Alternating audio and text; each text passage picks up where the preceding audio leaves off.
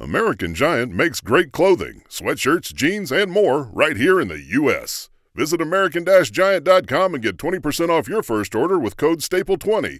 That's 20% off your first order at American-Giant.com, code STAPLE20. When you need mealtime inspiration, it's worth shopping Kroger, where you'll find over 30,000 mouthwatering choices that excite your inner foodie. And no matter what tasty choice you make, you'll enjoy our everyday low prices, plus extra ways to save, like digital coupons worth over $600 each week. You can also save up to $1 off per gallon at the pump with fuel points. More savings and more inspiring flavors make shopping Kroger worth it every time. Kroger, fresh for everyone. Fuel restrictions apply. Wait, bring the ship to the side. I, I think there's survivors on that island. I, I see four people. How did you guys live? We ate a gorilla. But you know that's like only two steps away from There were people. originally six of us.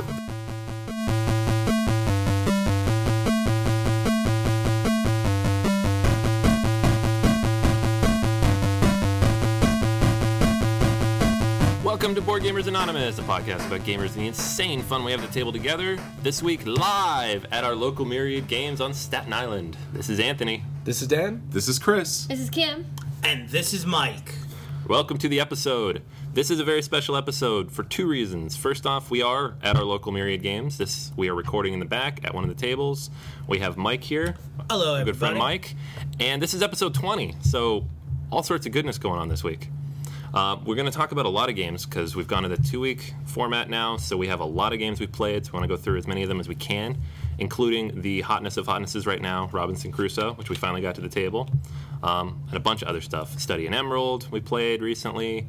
Um, got a couple others that came out, but um, it's going to be a big hot podcast. Listen through it. No more holiday gifts to listen to us open. but um, that is this week. All right. So first things first, we have a few Kickstarter things we wanted to talk about, and one of them actually, um, we got a great email from the guy who's putting it together, Joey. And so we took a look, and it looks really awesome. Um, I know we look watched the videos. I know it's actually I think it just hit its funding um, just the last couple days, and it still has like three weeks left. And it's it's called Chaosmos, I think is what we call it. Yeah, and I mean the game looks really awesome. It's basically like a it's almost like espionage style where you're going around planets, you're trying to find the ovoid. It's an artifact that'll save your planet when the rest of the universe is caving in on itself. And the game looks amazing. In the middle, there's like this countdown dial letting you know when it all just ends in a bang. And there'll be like items that can actually accelerate the time and decelerate. And basically, each planet has its own little custom envelope that when you go and you explore, your ship can only carry so many things. So you're to choose what you're taking, you're to put the rest of the stuff back on the planet, but you can also like set traps. So when another player goes to that planet, there'll be something waiting for them. So it's trying to like outwit your opponent. You might bait them. Like you might intentionally leave the ovoid on a planet that has like some heavy duty traps, knowing that you'll come back to it later while you're trying to find other things to help get you through the game. I mean, the components look awesome. The alien races look really nice. One of the things that I love is that there's the mimic race. That's one of the Kickstarter add-ons, where it basically dupes what other players are. My favorite type of card. But I mean, it looks really interesting. I'm already on for the backing in this game because it does look beyond awesome. Yeah, and it's cool because it's I mean it's got you know a little bit of that abstract look that these sci-fi games have, but it has minis too, which is awesome. So they you know whoever did the art design in this did some really cool looking alien races. So it's not your usual little green man. Um, So it reminded me a little bit of a Cosmic Encounter that way. Like they just they took some time to make some cool looking races. Now, you mentioned with Cosmic Encounter, uh, for playing Cosmic Encounter, and Chris, you might even want this for Attack Wing. One of the add-on items is like a space playmat. Oh, great. So it'll give you like you know that celestial feel and stuff like that for any sci-fi style game. You can always use that as like an, an alternative terrain for like Star Trek, Attack Wing, you know, Star Wars, Attack Wing, any of those games. It look, it's definitely a nice little add-on. Yeah, and there's an option for a fifth player too. Like I think at the second tier. Yeah. So I think it plays up to four normally. You can get the fifth player. Which I guess probably an expansion in the future. And if you have a local gaming store, definitely encourage them to get on this Kickstarter because they'll be getting four copies for what would only be normally two, including a store demo. And that'll be a great game to show to other players. Yeah, definitely. So if you dig sci-fi games, if you dig, you know, alien races and trying to this is kind of a cool twist on that. It's not your usual trading or invasion and explosion type style. Yeah, or just trying game. to get the best warship or whatever. Yeah, so check this one out, and they have a lot of great stuff on the uh, Kickstarter page too. Tons of videos, so you can see how it looks and how it plays. Yeah, so that's Chaosmos. It's C H A O S M O S. and that's from Mirrorbox Games. So those guys are out in LA, and uh, that um, I think it has three weeks left. So probably when this comes out, we'll have about two weeks. So you'll have plenty of time to check it out. All right. So there's a couple other cool Kickstarters out there right now. Um, one that I know everybody's talking about, and we actually been not arguing about it so much, but trying to decide if it's worth backing, is the Mega Man game. You've probably seen it. It's I don't know how the gameplay is going to be. It's hard to tell from the Kickstarter, but it has a ton of minis, so that's why it caught my attention. But then the price, Yeah, like the minis look nice and everything, How, but how much is uh, the minimum backer level to I think it's like a little game? high. It's not like a fifty dollar game, right? it's sixty or seventy. Uh, that's about. I mean, it's high, but that's about average for some games I've paid. no, like let me ask because I know you're a little younger than us, Mike. Like, did you grow up playing Mega Man games, or Uh, not a lot. you never really? Yeah, like I, I played a few. You know, I Like the X really, I didn't was- have when I was younger. The game systems I had, I went from Nintendo straight over to uh, to the PlayStation. yeah. So I sort of skipped over the Sega stuff. So I was never really big into Mega Man when I was younger. no, Chris, you got to play that back in the day, right? Yeah, I wasn't a big Mega Man fan, but I knew of it, and I did end up playing it a little bit later on in a lot of the Capcom versus Marvel games. Yeah. Um, so for, I don't know, for one reason or another, I didn't get really get into the you know beat Cut Man in order to beat the next guy and so forth. But it was always a classic, iconic character in the Nintendo universe, and it was played pretty much everywhere. It's pretty broad appeal to it. Yeah, because I mean, I don't know, man. My theory is this: unless that board game makes you punch walls and scream at the top of your lungs in rage, it's not going to capture what the old Mega Man games were. Because they were exercises in punishment. You had to die 75 times to know when that 30 second invisible brick will pop. Well, that was every classic game from you know back in the '80s. It was just like, oh, you're so hard. I hate you. Yeah, but Mega Man was like a whole nother level. Oh, like yeah. when they went to the X series, a little easier, but those first eight games were. Yeah, like I actually brutal. think the UN declared making someone play Mega Man to be a crime against humanity. I mean, it was like the first time where like there was like a wave of suicides amongst nine year olds. like that's how pain inducing it was. And for 1990 game- was a dark time. It was, and for it as a time. board game, Well, I'm I'm skeptical of it because it's a licensed product, and maybe because you know, once burned, twice hesitant, as the saying hmm. goes. When you Yeah. see, It's hard to tell because you see a the components game- look awesome.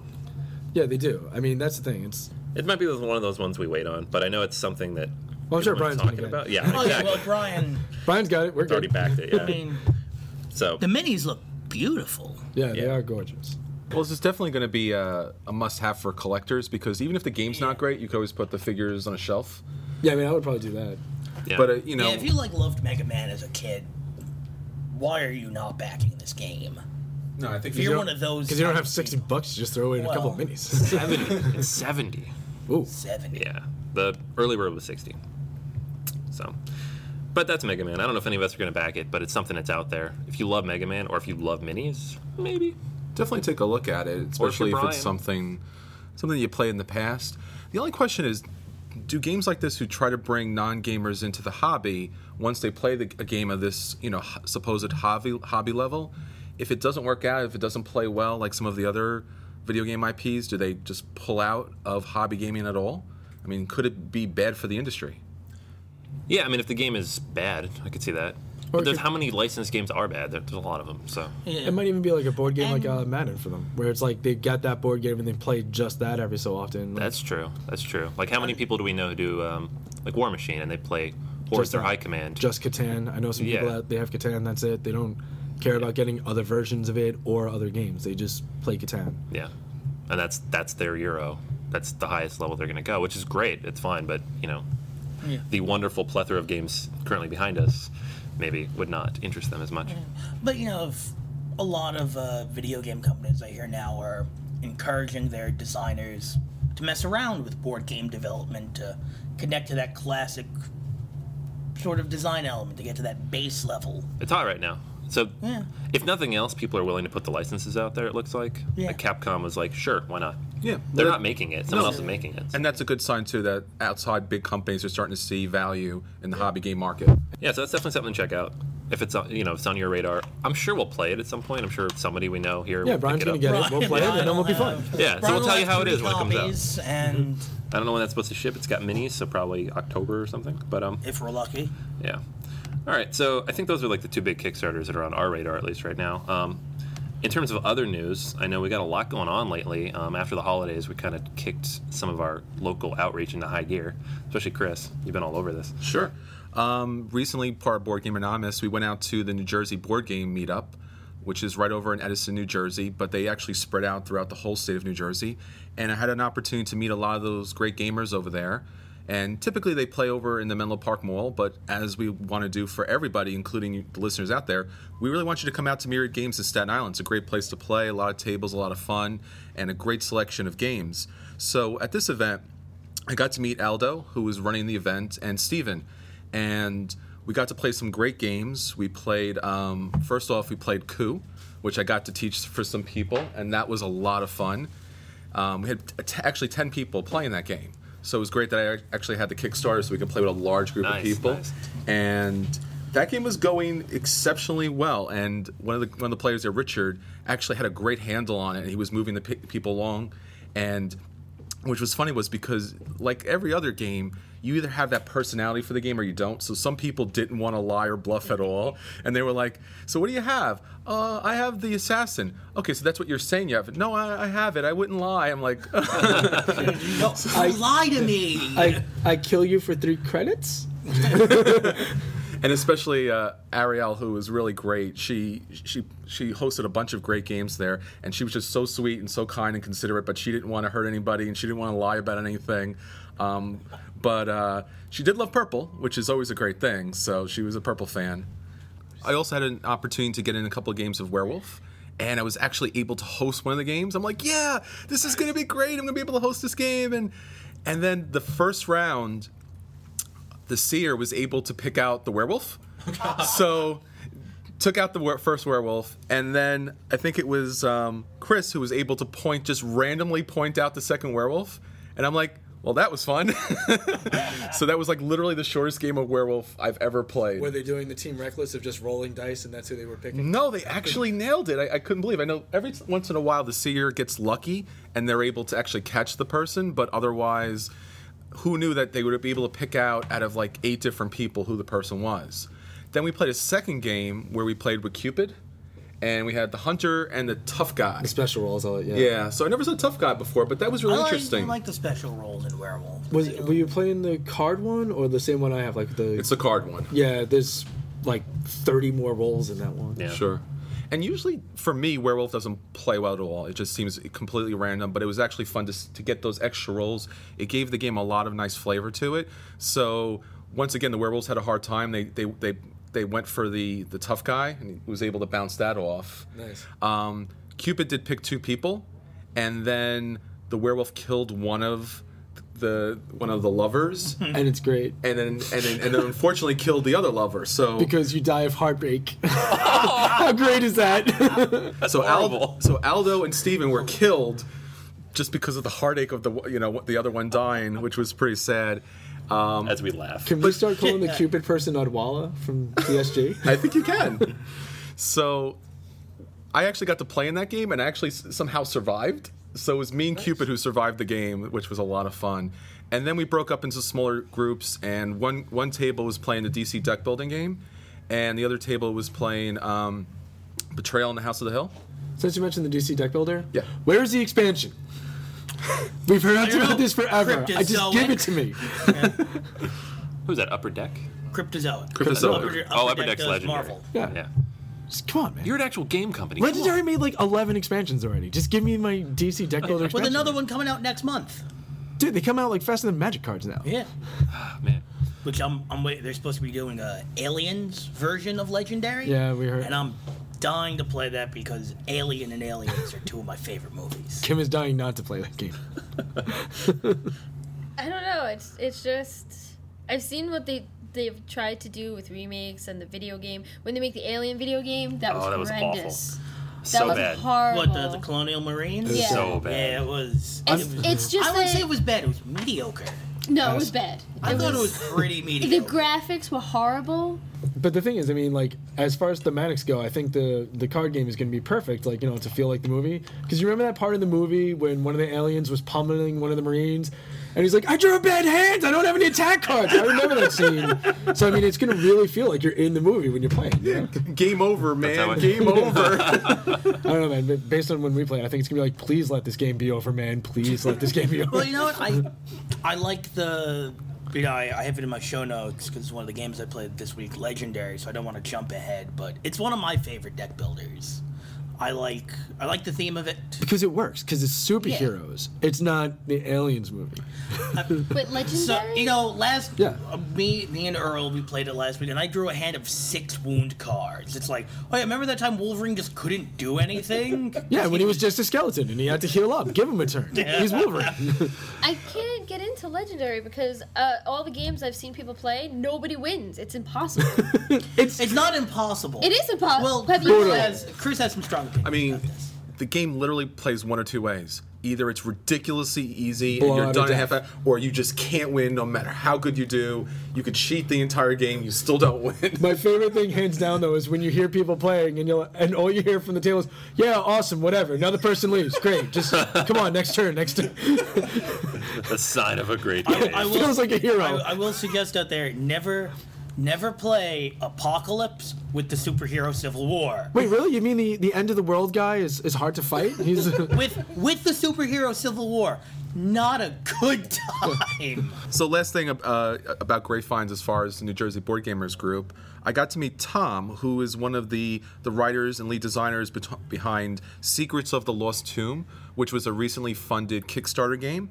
Uh, it plays a lot like that Pulp Fiction, um, Indiana Jones kind of meets Betrayal on the House of the Hills. So there's these ever-growing kind of tiles board kind of builds up yeah, you showed me that thing. That and it has multiple scenarios to it. Um, I mean, it has everything from exploring to aliens to Cthulhu because you have to have Cthulhu, and To, you know, to quote smash up the obligatory Cthulhu. pretty much. well, I heard So- in Kickstarter that's in their 2014 agreement. You just have to have Cthulhu and I think so, yeah. Everything must involve Cthulhu. So we're hoping to have Tom on the podcast and talk about his game, and hope hopefully be able to demo it here at Myriad Games in Staten Island, and let you know when this game actually hits the stores so you can pick it up. And it hit like over 100 grand, I think, too, right? Yeah, it was a it was a Nice. it was a nice Kickstarter for them, and it looks like a great game with a lot of possibilities for the future. Acquisition Disorder Corner. All right, guys. So what are we looking for this month? All right, man. Um, you know, I've been doing a lot of fantasy lately, so I was thinking of going for like a little more of that steampunk feel. Heard City of Iron is really good. I was thinking of getting that. Uh, yeah, I think you bought that like three months ago. Yep. Yeah, I did get. It. All right. Well, what I was thinking is Suburbia is really fun. I've been playing that all on the iPad. You got So that Subur- also. We did. Yeah, we just played the expansion like two weeks ago. all right. Well, Mythic Battles should be a good two-player game for me. I got Kim. that for you for Christmas. I don't think there's anything I want now. Yeah, What's we- going on? I have all the games. I think Christmas was very good or very bad to us. yeah. It's good to us, not uh, so much for my bank account. I, I have a, I have Amerigo too, right? Yeah, yeah. Yeah, I'm yeah, good. yeah, All right. Amerigo. All right, so I'm covered. We should have taken a picture of that stack next to you. Like we could measure your height in games. Yeah, I'm actually. Next to him, I couldn't see him. Well, me and Dan actually piled all the games that we got on the dining room table. and Well, took you got to pictures be of it. careful Really? with Kim It's because they will kill Did it her. look like They'll our fall down extra and light bury pile? her. They're taller than me. Yeah, we'll be. you know, we're gonna have to call like a rescue crew that does, you know, the avalanche rescue, and by the time we find you, you'll have frozen to death. You know, I'm still here, right? I'm still alive. Didn't happen. It could, ha- it could happen. Why are you calling me dead? I'm, I'm just saying.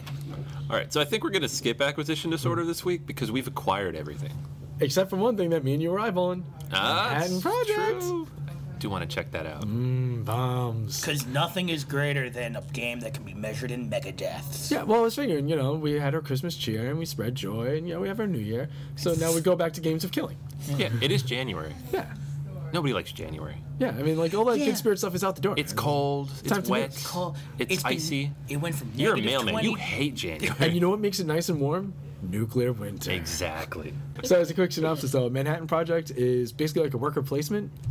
And what sounds really cool is it's a game where you're trying to ramp towards that engine to start doing mass production, but you can send spies, use your opponent's buildings. You can actually like take out centers by doing bomb attacks. sounds kind of interesting, and I mean, it sounds like a more aggressive worker placement than like what we're used to.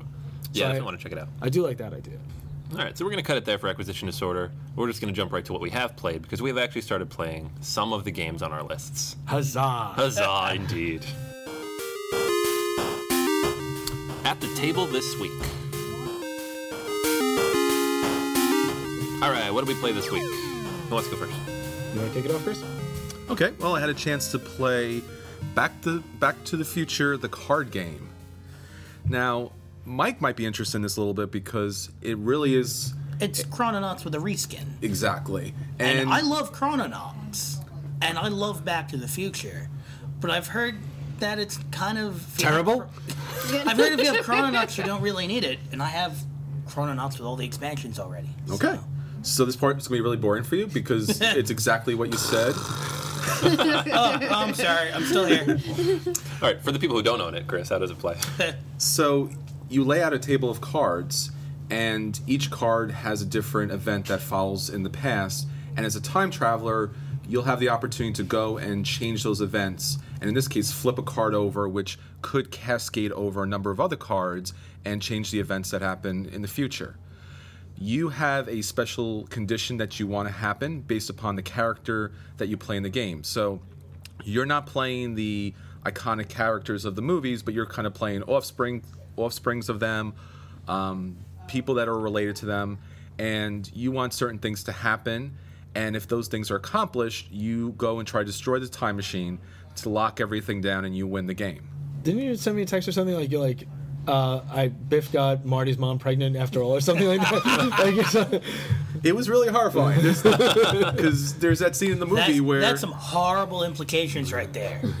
So if you remember from the first movie, Biff is taking advantage of Marty's mom, and Marty's dad actually gains the courage and the strength to take out Biff and win, you know, Marty's mom, and they live happily ever after. In this game, you can flip over cards, change the events, and Biff ends up with Marty's mom and has a kid, and you could be that character in the game. So you could be the person to go back in time to make that event happen? yay! Question: Didn't that already happen in one of the movies where Biff ended up with his mom? That's the second Yes, movie, yeah. Okay, so But this is But a it's different because Biff killed Marty's dad in that movie. It's heavily implied.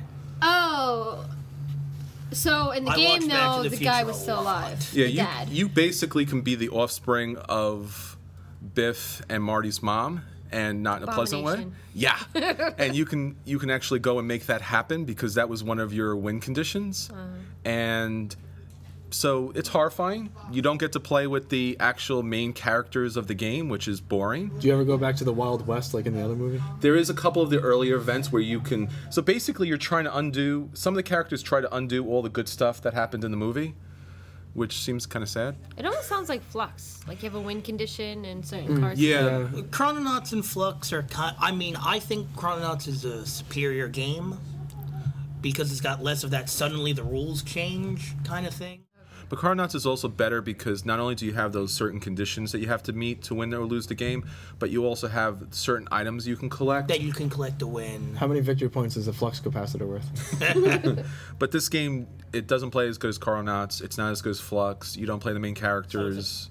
It's a So bad it's like game. a bad, e- like Chrononauts is a good engine for what it does. So they just did like a badly tuned version of it with a different skin. yeah, and Chrononauts has a, a more historical feel, like you're actually changing time. Do you think there's anything that can actually like save that game, or is it just there's really no point unless that's your favorite movie on Earth? Exactly. I, I, unless it's your favorite game on earth, and even if it is your favorite movie, I don't know if it saves it for you because you're not playing any of the main characters and you're doing terrible things in order to make those things happen. And it, and the other thing is, it ends really quickly. I do like the doing terrible things part though. you kind of got me hooked at that. And the game because I met my win conditions like the third turn. The other person met his win conditions the third turn, and we were just waiting to end the game. I want a Transformers Chrononauts game. That would be awesome. You can go back and stop Optimus from being made from the Allspark. what? I don't. Yeah, you so- probably wouldn't play as them. That's the problem. Yeah, but like think about it. You can go back and like replace Megatron with yourself. Oh, that's Starscream is the leader of the Decepticons That now. That could be interesting. So how would you rate Chrononauts normally, and then obviously this is below that? I would burn this Actually, I wouldn't uh, see before I would burn it. I'd go back in time, And just stop them from making it. stop them from making this game, and then burn it. Do they have blank Chrononaut cards like they do for Flux and other games? I haven't seen those. No, I don't But- believe so. Put Whiteout on one and put down stop the stop the spin off Back to the Future game from being made. That would be hilarious. Someone's That would I want to play that a lot. You're like, okay, bam, we're done. This game doesn't exist. And the movie has a, you know, it could be a great game. They could make a great game from Back to the Future. But they just Tell, Xeroxed. Telltale Games did a great uh, adventure game series based off of it a few years back. So avoid this game, no matter what it takes. Go back into the past, go into the future. Just avoid, dodge, burn, whatever needs to happen, because it's unfortunately a really big waste of your time. So if you can find the original Chrononauts and the two expansions with it. Yeah, that's a better, a better choice if you like that type of big, involved, flux-like games. Yeah. What else did we play this week? Dan, what did you play? Um, we got a chance to play Arabian Nights, aka Misery Quest. um, it was really fun. Is that part of the Misery Suite? Yeah, like Arabian Nights, I gotta say, it's one of the most wild games I played because when you break out Arabian Nights, it's not like any other board game you play because the board is the most minor part of the game, really. It's a gigantic storybook, so it's like choose your own adventure, where 95% of the time things end in tragedy. you know, it'll be like, you see a pile of gold. What do you want to do? It's like, I'll take it. Oh, when you touch it, it bursts into flames. You're crippled. Okay, pass. I'm gonna instead uh, send my higher, like my henchman. Your henchman touches it and it's corrupted by a demon. He turns and attacks you. You're crippled. Awesome, great. so I was never meant to be able to walk away from this, but it's really fun. Like you choose a couple of skills in the beginning. You're trying to like complete stories and quests, and um, you have to view it kind of like a choose your own adventure in the world of a series of unfortunate events. Well, you know the. I've, I've played it before and I found it to be very interesting. One of the things I learned is you have to sort of think about how something like how uh, Thousand and One Nights was, and those stories are loaded with terrible people. So you come, oh, you come across the old beggar woman, you can beat her or help her. You go, oh, I help her. Oh, she was a demon. She beats you. But if you beat her, it's like, oh, you savagely beat her and you get like ten dollars. oh, yay! But yeah, I mean it's um So it's not it's not a game for good people. yeah, it's it's a long game. Like we were just playing a casual game where we said, all right, ten points, that's it. If you want to play the really full game, it is like talisman time. Ooh. Yeah. Yeah, it, That is it a- could be lengthy because everything is a hindrance. You're lost. You only move one square turn. You're cr- you're Yeah. cr- uh, Crippled, one crippled, square one square turn. turn. You're in prison. You don't get to do anything except for beg for help. Like, there's a lot of adversity, but you if you view it with that you know darker stream. All right, so Kim, you were in with us with uh, Arabian Nights. How did you like? I like it, even though it's like a misery quest. I, I I love talisman. I like when bad stuff happens because that's in real life. You don't get everything you want. There's not a continuous of good stuff that happens. Yeah, but in real life, I don't get assaulted every time I go to work. Technically, you do. It was. A, that's true. That's true. This was a different time, Dan. yeah. People lived to 27. They were lucky if they had all their fingers. Ifrits roamed the desert. This is a game I always wanted to try, and then I think after the first time you played it and described it, I was like, I don't know. you do have to give it a go, man. It, it, it is pretty fun. I think you would enjoy it. Yeah, yeah. It's, I I love storytelling in games. So any game that can take like RPG elements and make that work, it's part of a board game, I'm all about that. One other game we did get to play though, and uh, Chris made the greatest city ever in, is we did Suburbia because we finally got Suburbia in. Yes, that's After right. 101 years, it finally came out, and um, it was pretty cool. I would have liked a little more buildings. They very few new buildings. The main thing is the new borders, yeah. Borders are huge. which Chris instantly put to use. He built two borders right in the beginning of the game. Didn't wait to see what anything was. And my favorite was it was a radioactive field that you built. Yeah. All in all, like uh, I gotta say, the expansion it's pretty nice. It adds, you know, borders are a cool deal. Um, the mid game goals, one of them always increases income, and then the late game goals are always going to increase your reputation. yeah. so Adding more goals is always cool. Yeah, and I do like the fact that in those mid game goals and the end game goals, everyone can score them. So like Yeah. take for example one of them is like you know commercial state or whatever, where if you have at least three commerce, you get plus three income. Everyone gets it. It's not the player with the most. Yeah. So that's a pretty fun add-on. Gives people a chance to catch up if they're falling a little behind. Yeah. Gives you a little something else to do in the game. So I mean, I would definitely say you got Suburbia, pick it up. It's thirty bucks, can't go wrong. Yeah, and I would say uh, be careful with the rules. We forgot to burn tiles. Yeah. Um, Our scores got ridiculous. borders work the same as when you buy any of those base three buildings, where you have to destroy a tile. And there are a lot of borders, and we used them all because they were new. Yeah. We, So the game went really long, and the scores were like what did you end up like 190? Something crazy. Yeah. He was he was pushing the With edge of the scoreboard. Mushroom Cloud City. Well, the borders really offer a different look to the city, and I like that because when I started building a couple of tiles, I was like, yeah, I can use a border here, but you really, the borders aren't the best things you could possibly get because while they offer a lot of benefits, they offer a lot of negatives too because you're throwing down something that, just like with any other tile, has a plus or a negative. So once that tile's down there, that you know that border tile's out there, where do you put your guys? Where do you put your tiles out there? So I literally had I had a lake on one side and a radioactive waste on another side, and I had a bunch of buildings go up the middle. I'm like, this is not going to work at all. I had to move my city for you. I had to move because guys his was like all the way across the table at that point. You had like two borders on either side, all the way out, and then you built your city at the end of that. and my favorite was in the beginning. We're like, who would possibly live in that city? That thing is a disaster. And then he wins with 190. Apparently, everybody. Okay. It's a site, you know, you go see the sights, you know, the, the rare place where there's a beautiful lake that, you know, It's like L.A. You know, it's like oh, beautiful mountains. Don't go over that mountain field because it's deadly radiation. Like the one thing I would love to see is um I was thinking about this like with that Duke expansion where it's the blank tiles. I would love it if they just put out a pack of like two blank borders, four blank A, B, and C tiles. That would be pretty cool because it know. comes default with a couple blanks, right? Yeah, those are mainly to remember like the replace. base game had a few blank hexes. Yeah, th- didn't they? So the base game comes with a couple of the blanks to replace if like something gets damaged or marked. But I would love to just make a few of your own. Yeah, like white ones. You know. That'd be cool. I'd also like to see some maybe more fantasy elements. Maybe you had a tile was Area 51, Yeah, That would be or cool. or maybe like, castles, or just just stuff that's more of. The, I think we talked about this earlier. More of the iconic monuments, but also some interesting tiles that you can kind of throw around. I just gotta know because when you said fancy elements, instantly I was thinking to myself, oh my god, if there was like an Elven City, Sure. like if they made You could do anything, yeah. like with invaders. Oh, Did you do the campaign in the app yet? We gotta get Where you get to Kickstarter. Essen, Yes. and they have all the Essen buildings. Yeah. In German, it's like, why not do something like that with Yeah, other have- cities? You could have expansion packs that are like Paris, London, New York, and then just have stuff from those cities. monuments. That would be cool. Just like um, Civilization has, like when you build the special monuments, Taj hanging gardens. Mahal. You could even do something like Stargate. You could one of the tiles could be a Stargate, and you can start a building on another area, which would be like another planet. all right, let's do it. All right, so I'm gonna leave the Million podcast dollar right- idea. Yeah, I'm leaving the podcast right now to get on Kickstarter. You want to join? Anyone Yeah. else in? Yep. We're- yep, we're ripping off Suburbia. Let's do it. right. Maybe maybe we shouldn't talk about this. We have so many million dollar ideas. Nobody has time to steal all these. No, I'm saying we don't want to. We're gonna steal this guy's idea. Oh wait, we shouldn't have admitted. I that. know. Yeah. Welcome to America, baby. It's a board game. What are you gonna do? So the reason we got to play Suburbia Inc. is because Kim had this epic Talisman game going in the other room, and they ran out of seats. So And we were, we we were made playing the Suburbia. correct decision. Wow. No, no.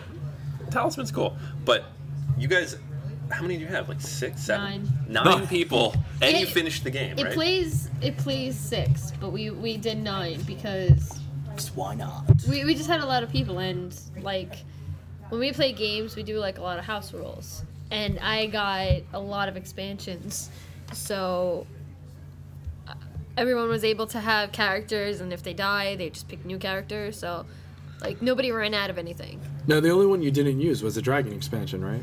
Yeah they, they all looked at it and were like ugh because So I you think have that's- to fight a dragon but it looks so cool. I was gonna say, I think that's Kim's way of saying your gift was terrible and she didn't like it. oh i wanted to play it All our friends said it was terrible. Yeah, I They know. like it. I made them take a vote. I was like, "Do you want to play with the dragons or are you noobs?" And they were noobs. you should you should have just been like, well, it looks like I'm teaching the this, game. or are you all really lame? Well, it looks like I'm teaching the game, so we're using dragons. Problem solved. Like that's how you do that. well, I think actually somebody said, "Let's be lame and not use the dragons." I don't know. I that was Anthony. yeah, right. yeah. Who was that? I don't know. As soon as he didn't see the dragon on the board, he's like, "Yo, can I play Suburbia with you guys?" Yeah. But I mean, the fact that you You got almost the, flipped the table. You had to hold him down. the fact that you actually got to end the game and like, At 4:30 a.m. yeah, but I mean, it was still under six hours, which that's kind of like a miracle in and of itself. I want to play this. I haven't gotten a chance to. You had like the table was surrounded, and Dan was like, "Suburbia expansion." I'm like, "Yeah." I know it was hard. Yeah. And Chris, you pointed out that I sounded like I hated this game on the podcast when we talked about it. I don't. I actually like it a lot, but um, it's one of those games you can have a bad experience with, and I was just really happy that the game ended with a slightly less bad experience, so that I'll want to play again. But yeah, we should get out again with the dragons, because otherwise, why are we playing? We're not noobs. We're not lame. Yeah, we're not noobs.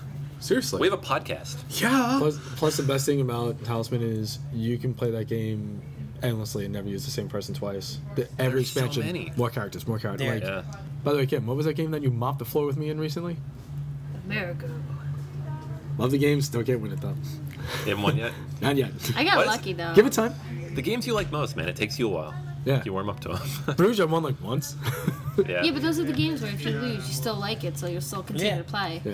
Well, it's Summoner Wars too, right? Like the first, what you say, eight. The first four or five times I beat him, I beat him savagely. To be fair, I had the exact same experience with Summoner Wars. But wait, so- and then he cheated because wait. Because I attacked the wall No, rolled high. you didn't attack the wall. You stole my wall, so I couldn't summon anything. For our longtime listeners, this is an ongoing Yeah, conversation it we've is. had.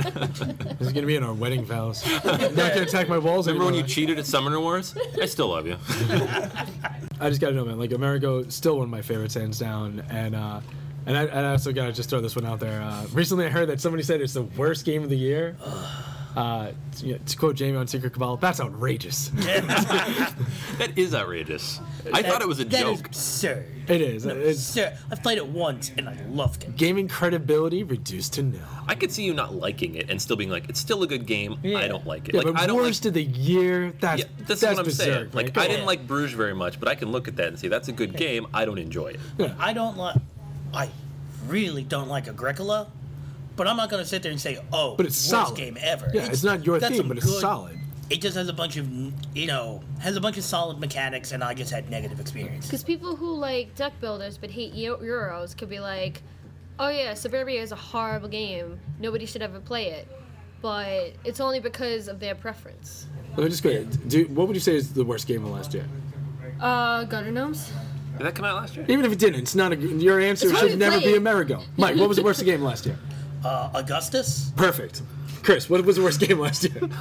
High Parade? commands. Yeah. Oh, parade. Yeah, he did hate parade. I was surprised it wasn't high commands Those, those are fighting words. It was only because of coasters. because I remember he did not like high command. Either. High command was just there's Not better your thing? ge- there's better high command like games. It was just I'd rather play uh, Smash Up or a couple of others that use the same mechanics. But you know, What, what do you mean? Worst game of the year? Garden Gnomes. But the point is, your answer is not Amerigo. no, it's not Amerigo. Like Or not. Masquerade. List is crazy. Masquerade's a good game. List is absolutely nuts. so anyway, All right. So we like Amerigo. We reviewed it before. You can listen to that review on our earlier episode. Um, we're not going to talk about it again because we obviously love it.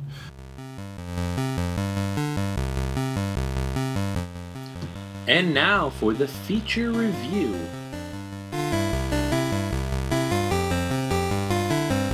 This week's feature review is Robinson Crusoe: Adventures on the Cursed Island, arguably one of the hottest games available right now. Uh, this game was originally released in 2012, but it has been out of print periodically, off and on, throughout much of 2013. Just recently, could you even find a copy online, and it's still pretty hard to find.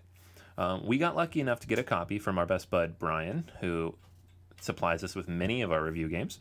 And we finally got it to the table. We've played through it. Um, I've read through the rules and watched a couple videos multiple times just to make sure we had it nailed.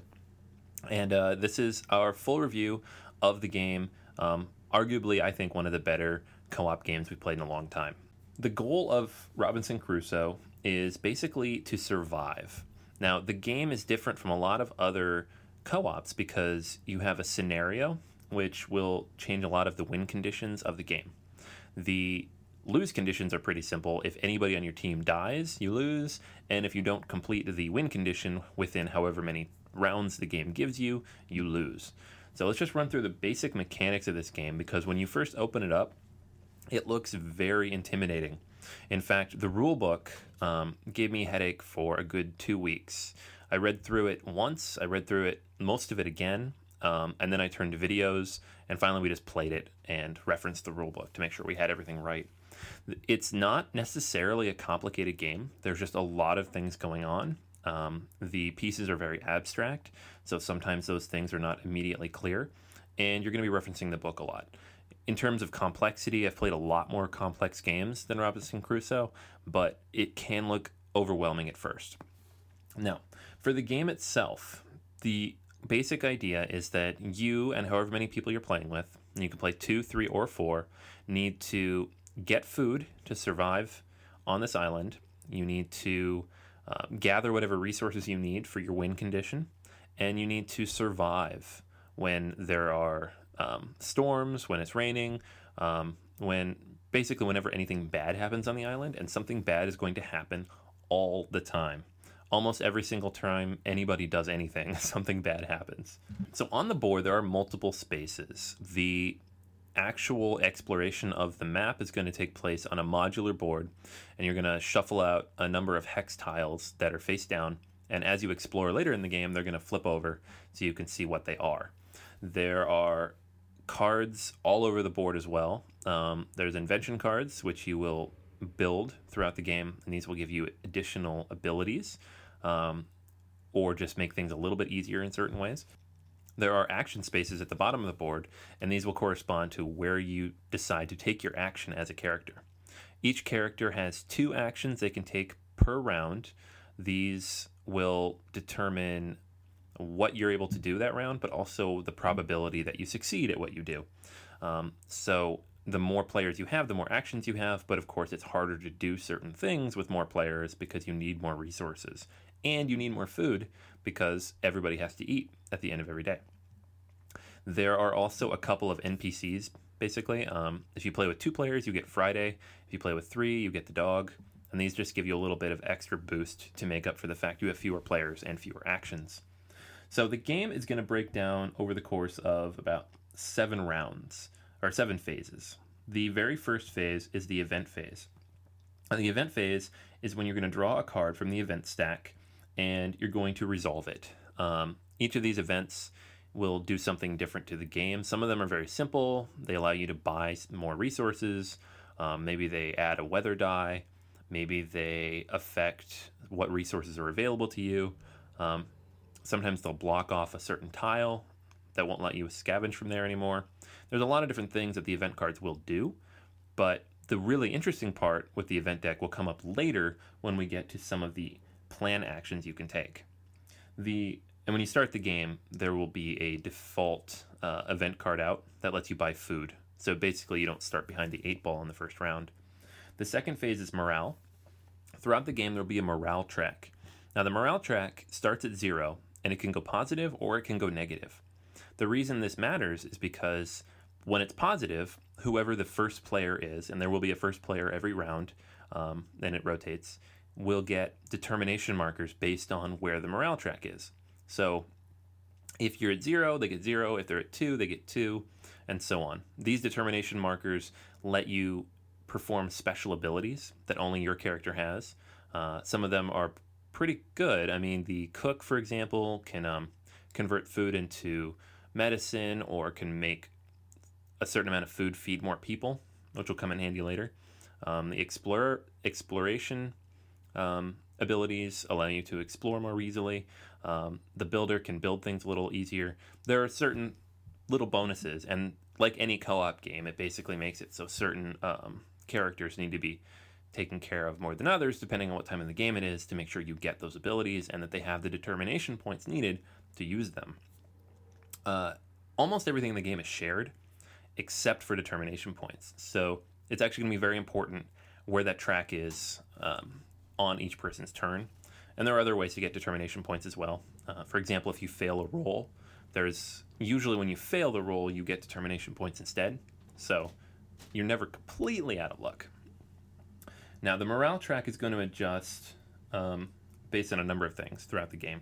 And the reason it matters if it's negative is A, if it's negative, you lose determination points. But B, if it's negative and you don't have determination points to lose, you're going to take damage. Uh, damage is not easy to heal. You only have so many points of it to start with. And again, if someone dies, the game is over.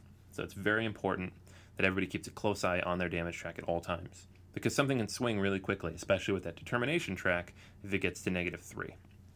Okay, so this third phase is production. And this basically lets you gather resources based on where your camp is located. So every tile on the map has two or three little markers on it that tell you what you get from there. So there'll be food markers, there'll be wood markers, there'll be fur, there are um, hunt cards, and these just allow you to to get something every round, even if you don't produce later. And um, it's basically a way to make sure you don't run out of completely everything. So you'll start every round with at least one food, for example, if your camp has a fish or a parrot on it. Phase four is where a lot of things happen, um, or at least where you plan out a lot of what you're going to do. This is the plan action phase. And the plan action phase lets you place your pawns um, on any of the action spaces. So you can choose to use the threat action, which is whatever's on the event card. And there'll usually be a threat action at the bottom of it, and it tells you what you can do if you put your pawn on that card. There is hunting, uh, which allows you to go after whatever beast card is on the hunting space. Um, this is interesting too because you have to actually move a card from the beast deck to the hunt space, which requires other actions as well. Then there are the three major actions building, gathering, and exploration. Uh, building lets you build one of the inventions, gathering lets you go to another space on your explored map and gather resources like you did during production, and exploration lets you flip over a new tile. Um, every time you flip over a tile, there are little bonuses on that as well. Then there is the arrange camp or rest action. Uh, arrange camp is going to basically let you boost morale or gain determination markers. And rest just lets you heal. Now, the interesting thing about actions is that you are only going to get the benefit guaranteed if you place two pawns on that space. So if you only put one down on exploration, you're going to have to roll the dice. And the dice vary per action, but one of them will determine if you succeed or fail. The next one will determine if you get injured. And the third one will determine if you draw a card. Um, these are all separate. So you can succeed and still get injured. You can fail and not get injured. Um, and drawing a card, again, independent of those two things. So if you are not willing to put out two um, of your pawns on a specific action, you are rolling the dice a little bit. Now, each of these actions, there's a different probability that you'll succeed. Most of them, it's more likely than not than you will, but there's always the chance you fail and the chance you take damage, which is a big deal. And those cards are not necessarily a good thing. So it's important that you measure that out. Um, if you put two pawns on any space, you automatically pass. But then you've used a pawn that could have gone somewhere else to guarantee that action, and you have less actions elsewhere. And as you get further in the game, you'll see how big of a deal this is because let's say you need food um, and you use up two actions on exploration and you don't get any food when you flip that exploration tile, you're probably not going to have enough food at the end of the round. And that's a big deal. Okay, so after you've placed everything out, you're going to resolve. Uh, you go through in order. You do the threat action first, then the hunting, then the building, then the gathering, then the exploration, and anything else you have out there. Um, you roll the dice if necessary. You draw whatever card it is. You resolve that card, then you move to the next action. For hunting, it's a little unique because you need two people to go hunting. You can't go with just one. We actually made a mistake when we played the first time where we let just one person go hunting. Probably made the game a little easier. It's very important that you put two out there. But you get a lot of food usually when you're hunting, so it's an important, it helps to balance the game a little bit. Okay, after you've done all that, you're going to go to the weather phase. Now, the weather phase, um, usually early in the game, there is no weather. It's supposed to simulate summer. It's pretty nice out. But as the game gets on, it's going to get a little harder. These weather dice come out. Um, there are cards that are going to put weather tokens in the weather section, and these will just make it so you have to roll extra dice. Uh, there, once you get to certain rounds of the game, however, you're going to have to roll dice almost every time. Um, and this is going to matter because if it rains, for example, and you don't have a roof, that's going to cause damage. If it snows and you don't have a roof, more damage. If you if it's a storm and you don't have palisades up, even more damage. And every time any of these happens and you aren't protected from it, you lose wood and food along with the damage. So it can actually start to stack up really fast. You might think you're okay, and in the course of a single round, take a tremendous amount of damage. Someone might even die that quickly. So it's important that you're always protected. Finally, there's nighttime, and this is when you feed your people. So you need to discard one food per player. Um, if you don't have that food, somebody needs to take two wounds.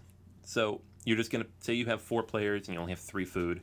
One person chooses not to eat, and they take two wounds. Um, so you can decide who is going to be affected by that, but it's important that most of the time you just you want to make sure you have enough food. The thing about food too is that it does spoil unless you have certain things. Um, so if you don't have uh, some method of keeping your food, or if you don't have preserved food, the food will go bad, and you might overproduce one round and not have enough the next. Finally, if you don't have any shelter, you're going to take another damage per person, and you'll get rid of all that food because it is the end of the round. Um, and that is it. That is a full round of Robinson Crusoe. Now, the reason that this game seems so complicated is because there are so many options and so many tokens. There are different wood cubes, plastic cubes, markers for different spaces. There are different things that affect the morale. There are different event cards. Um, when you pull a card from any of the action spaces, let's say you explore with only one pawn and the dice roll says you have to draw a card, that card, if you decide to resolve the top action, um, and a lot of times you'll have an option, the card's going to go into the event deck. And when it comes back out of the event deck, it's probably going to do something bad to you.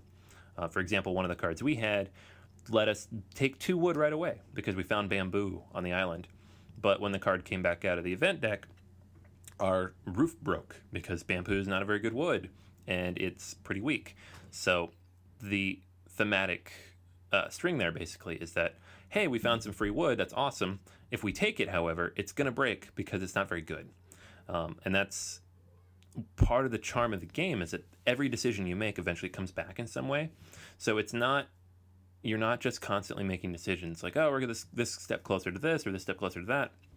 You're going to see the results of those decisions constantly as the game evolves. Now there's a lot more going on here. There are some other mechanics that aren't in the very first scenario you play. Each scenario twists things up a little bit. Um, some of the tokens do things that only happen in that scenario. Um, there's different ways to play based on how many players you have. Some of the cards will change depending on the layout and scenario of the game. So it's a game that's never quite the same. Um, you could play it four times, play different scenarios every time, and still be reading the book by the end of the fourth time. But that's part of the joy of this game. It's so much fun as a co op because it really puts you into those shoes of a castaway trying to survive, trying to get off that island. And it's definitely, in my opinion at least, one of the better co ops to have come out in the last few years. All right, so that is the gist of Robinson Crusoe Adventures on a Cursed Island. Let's hear what everybody else has to think. All right, so what does everybody think of Robinson Crusoe? I thought the game was pretty awesome, man. I, it was nice to have a co-op, not the usual like pandemic style where someone can alpha the game, because you need to do everything. It's just a question as to which is going to be the most dire consequences first. You know, like, do you want to take on the threat of that weather? Do you want to try to, you know, do you, are you afraid of letting somebody starve out? Like, it's pretty fun. You know, everything is important, so no one can just be like, you're doing this, you're doing this, and you're doing this. Yeah. Yeah, it was funny too because at first we thought it was a little easy. I mean, it ended up being a little easy. We beat it, but it was like the practice scenario with Yeah. two of the mechanics turned off. Um, so in the end, it was we beat it. Probably would have been fine at any point. Like there was no point we were like close to dying, but we were like, was- I would say it's just like a sixty percent win. It's not like we dominated it. It's like when you beat Pandemic and you beat on the last card. You know. Do they have any other animals to eat besides gorilla? Yeah, it's like you eat a zoo. Apparently, this island has one of everything. Like, this is where Noah's Ark crashed, and you're just. Really? yeah, it's, It's not an island; it's a zoo. like Chris at one point is like, I'm going out hunting. We had gator burgers that night. I'm like, oh, let's go look over here. Free birds! Like, Yeah, the uh, by default, like any of the tiles where you can pick up food, it's like parrots or fish for some reason. And then if you go hunting, it's a gorilla. No. So Real quick, to be fair though, one thing with when we said, um, you know, like we did pretty well. To be fair, we did play our first like four turns wrong because we were only using one person when going hunting. that's true. So That we kind of got a few free actions technically. Yeah, yeah. Because towards the end, when people started taking a lot more damage, we were spending a lot more of our actions healing and resting and getting the stuff we needed to actually survive. Uh, early in the game, we're just like, yeah, let's kill everything. The one thing too is um, you mentioned in the walkthrough about like those cards that you take the choice, and then if you take, you know, you decide to take the boon, then it goes in that deck.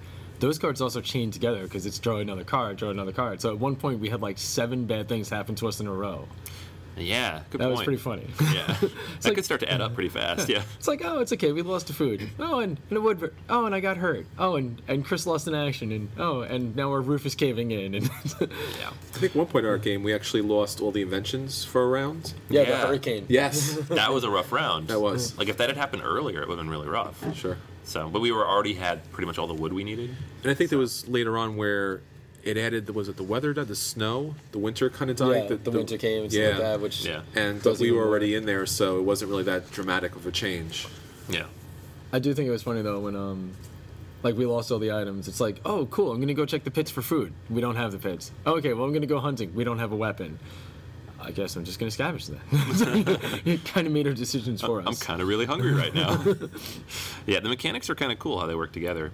And I'll admit, uh, when Brian gave us this game, I read the book twice, then I watched a video on YouTube, and then we played through it while I was reading the book, checking things. So the instructions are not fantastic. Yeah, I, I think it's a case of like if you play the game twice, you're gonna be checking the book constantly, and then after that, you'll just You'll consult just the adventure board. Yeah, because you look at everything and there's so much spread out on this board, it doesn't really look like it blends together. But it really does really well. Like once you start playing, everything kind of affects everything else. It all makes sense eventually. So once it makes sense, it's easier to remember the rules. It's the problem is when you look at it on paper, it doesn't. And one of the challenges, the game is is trying to set up for multiple scenarios, so it needs to be very general. So when you're looking at the board and you're looking at the tokens, you're like, this doesn't really sh- sh- look like something that would relate to that, but it has to be that way in order for you to use a different scenario but use the same tokens. Yeah, Yeah. and and that's the thing, like the iconography, because in the one, like uh, when you found like I think it was like a bonus wood or something, it just looked like a red X, and Yeah. you're like, well, that's weird. But then we found out those like there's like five or six chips that, in every adventure, they mean something different. So it's like there'll be one that has a line through it, and one that looks like uh, like a blood stain or something. So like in this adventure, it might be that, um, you know, you can take one wound less when hunting. But in this adventure, it means uh, you can go like one further out when you're traveling or something. So it's the same token, but it's seven different things based on the scenario. Sure. What Yeah. scenario did you guys play?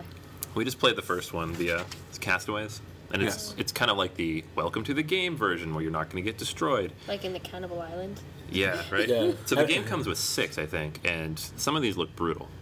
And that's one thing I kind of like the fact that this game can be ripe for expansion. Yeah. Like I mean, I'm just waiting to the point where people start releasing on like Board Game Geek like PDFs of their own adventure ideas. Yeah, I actually want to check that and see if they have them because you can go on Board Game Geek and download like the King Kong one. Oh, really? Yeah. That's which very I think cool. I think Brian just ripped it out of a magazine because it's in the box. But Okay. it's it's you can get a PDF off there too because it was just a free thing that they put out. Um, so you can get seven right now. Why not? You can write a dozen of these things. I think what's really surprising to me is when you play these co-op games, they're usually pretty generic, and everyone has a little bit different to their character, or maybe you can go to a different section. But this game really is heavily thematic. The pieces, the boards, the tiles, the inventions, the graphic design, the um, the artwork.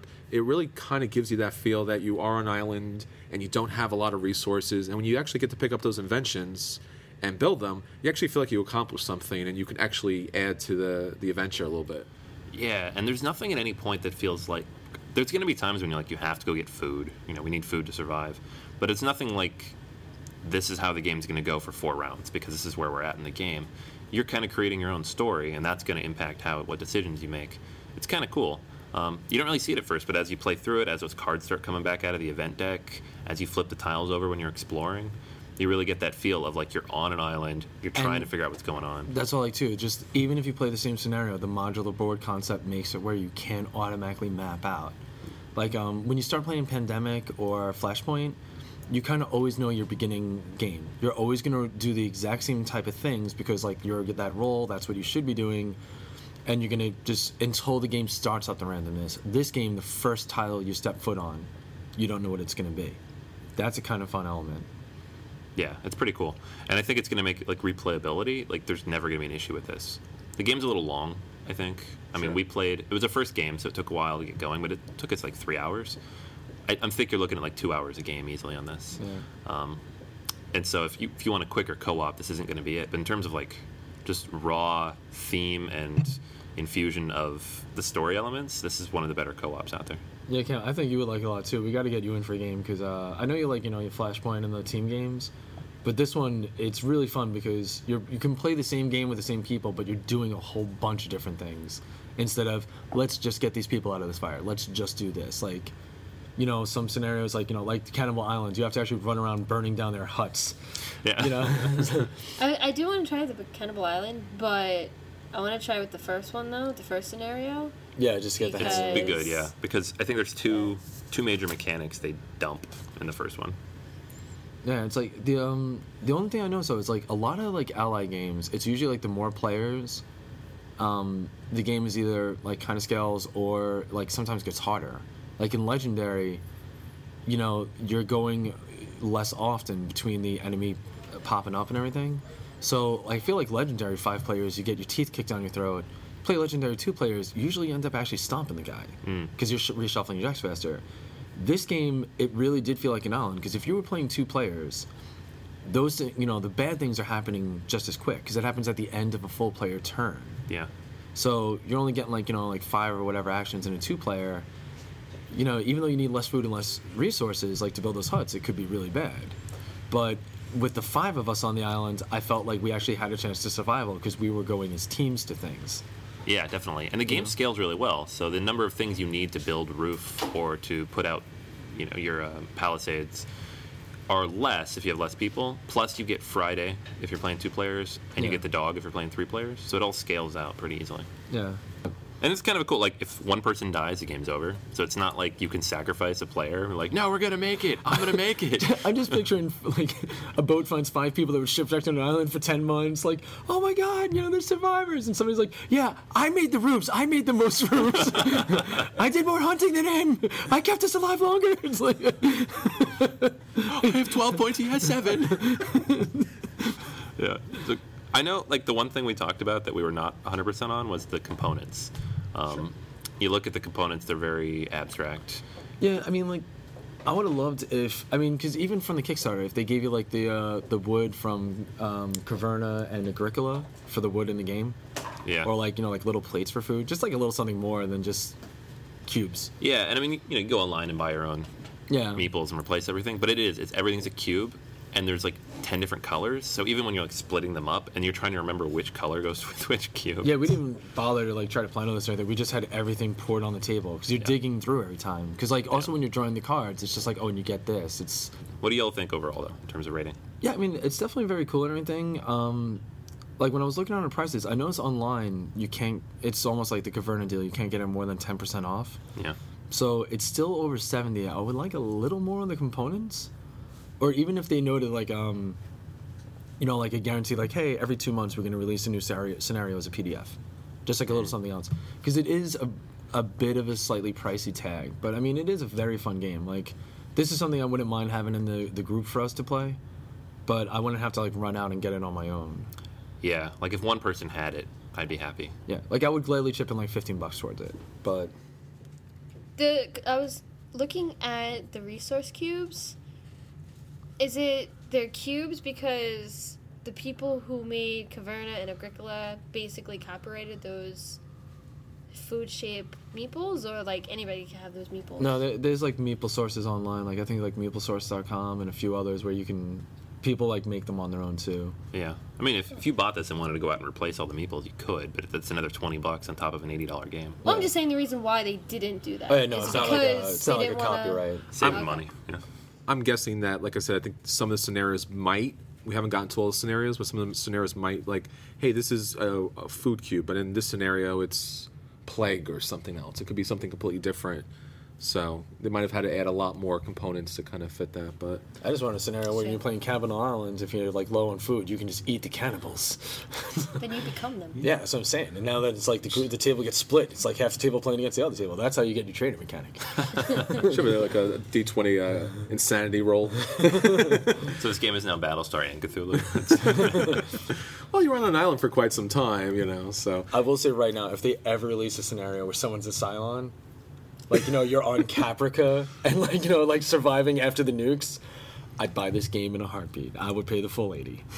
because that Yeah, would be would. an awesome scenario.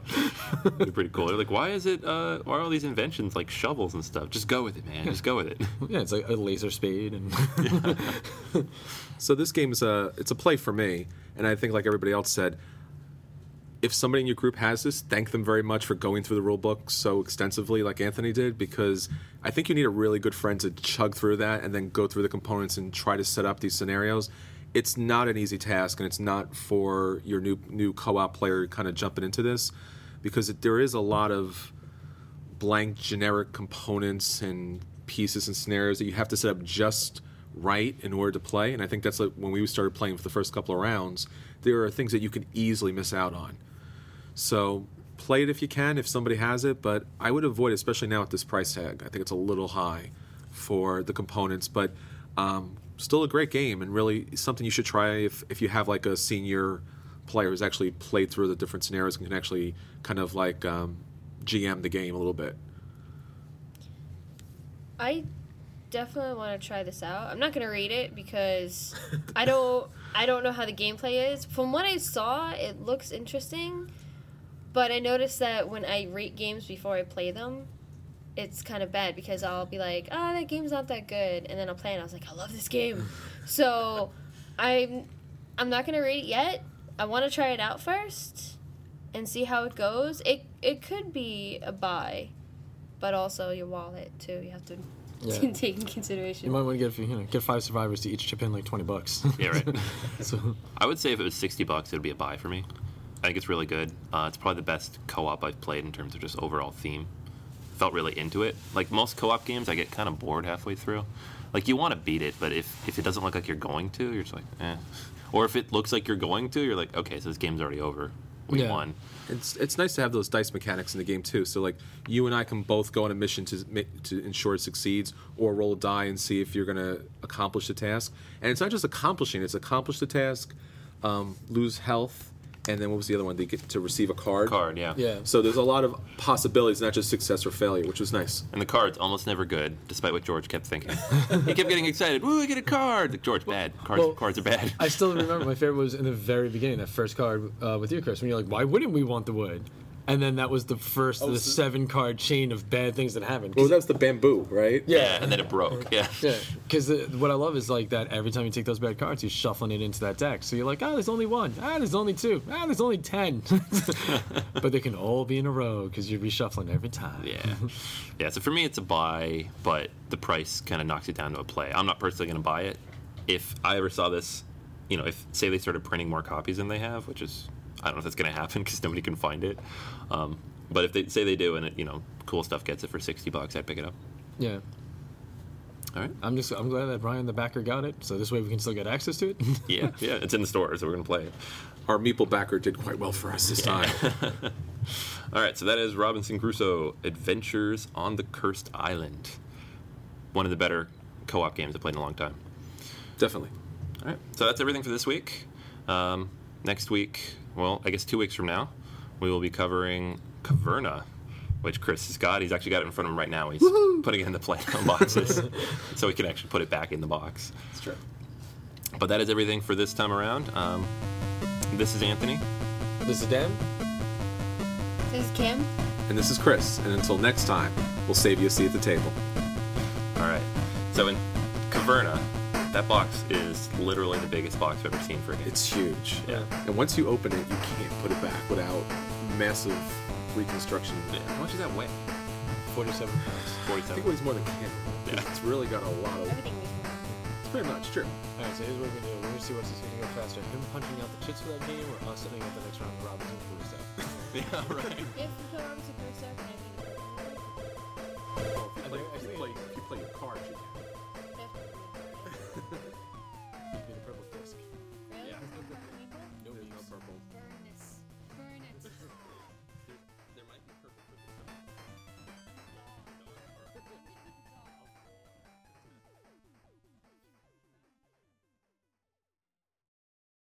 Save big on brunch for mom, all in the Kroger app. Get 16 ounce packs of flavorful Angus 90% lean ground sirloin for $4.99 each with a digital coupon. Then buy two get two free on 12 packs of delicious Coca Cola, Pepsi, or 7UP, all with your card. Shop these deals at your local Kroger today or tap the screen now to download the Kroger app to save big today. Kroger, fresh for everyone. Prices and product availability subject to change. Restrictions apply. See site for details.